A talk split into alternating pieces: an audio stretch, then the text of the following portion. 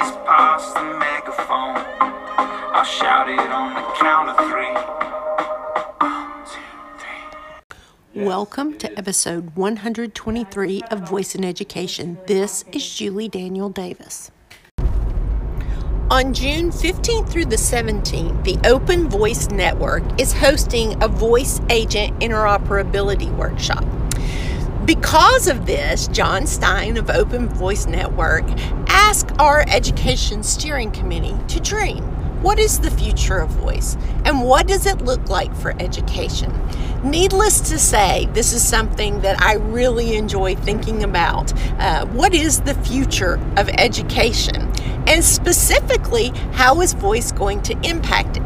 So, our little team got together and we came up with four different scenarios. And I'm going to meld those together for you in a way to kind of show you what I think is the future of voice and what we can expect uh, at some point in time. So, imagine a world where a teacher in the evening sits down, opens up her computer, and there's a dashboard. The dashboard has all her students listed, and with those students beside them, there's uh, data points that shows how the student is doing, much like how you would open a grade book. But in this case, there's data points for the things they've done in Google with Google Drive, with their Google Docs. There's data points for what's happening in their LMS. And maybe those two are interoperable and they work together, but maybe not. Maybe this dashboard is something that brings it all together. Also, there are data points for other ed tech platforms that these students are using. Perhaps it's something like the math um, IXL math platform, or perhaps it's something else. That being said, there's also a way where a teacher can see data points from using skills or actions uh, on a voice assistant. So those are all right there.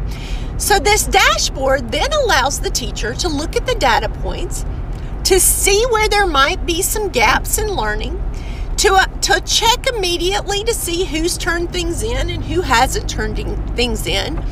And then with a drag and drop approach, the teacher starts dragging things over to be part of a routine for the next day for the student to take part of.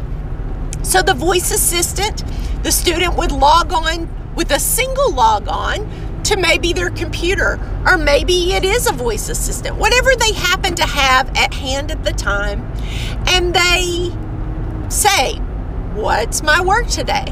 And because the teacher the night before had set up their routine for that day based on the learning and the gaps and the the uh, goals of where they were supposed to be going, the student knows immediately, and a playlist has been created so that the student can immediately start working on their learning for the day. A personalized playlist for that student that supports the standards for the classes that that student is in.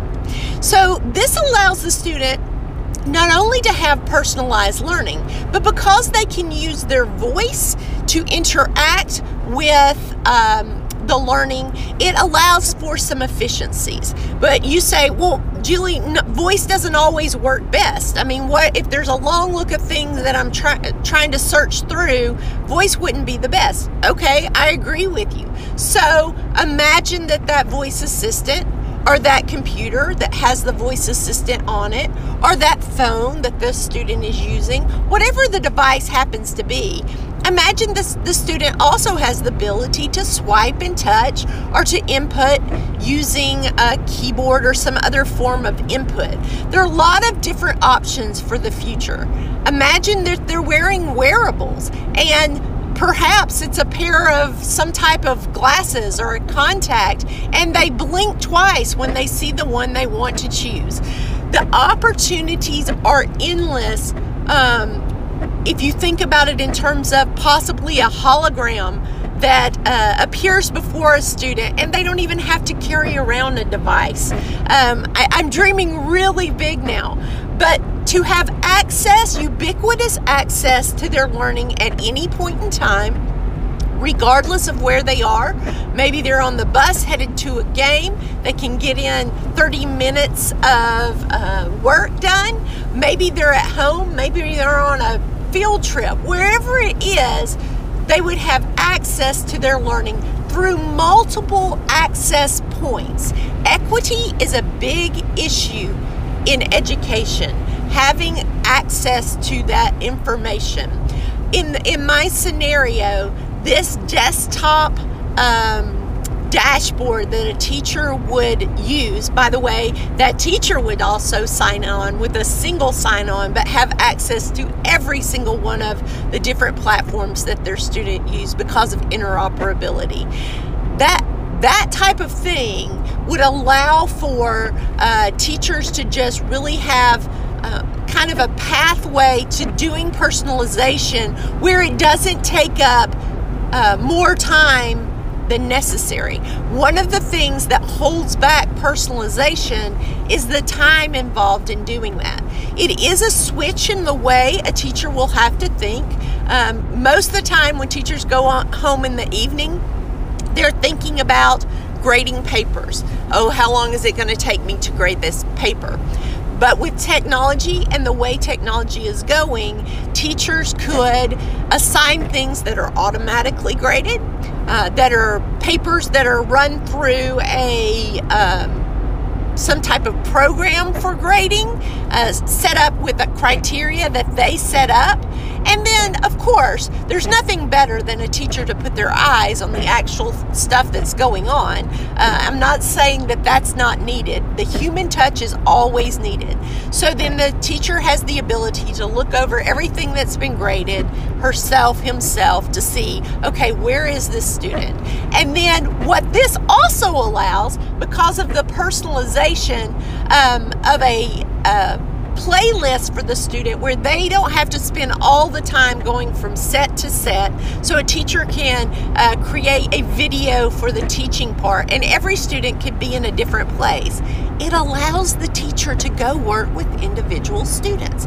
A student gets stuck, it they raise their hand, and a teacher goes over and sits beside them and helps them work things out because they're not at the front of the classroom having to give out individual having to give out instruction to everyone where and as a teacher we all know there's this feeling of overwhelmedness when you're teaching a concept where you realize a lot of the students aren't getting it but you've got to keep on moving. This will allow students to not fall between the cracks. It won't be pretty to start with. Anything new has its bumps and grinds that you have to go through, but it has the ability to be something that can really meet students where they are. Interoperability, in my opinion, is the future of education, and it will be the thing that will be the game changer. Put voice on top of that, that where students have an easy access, where teachers have easy access, and bam, look what you've got going on.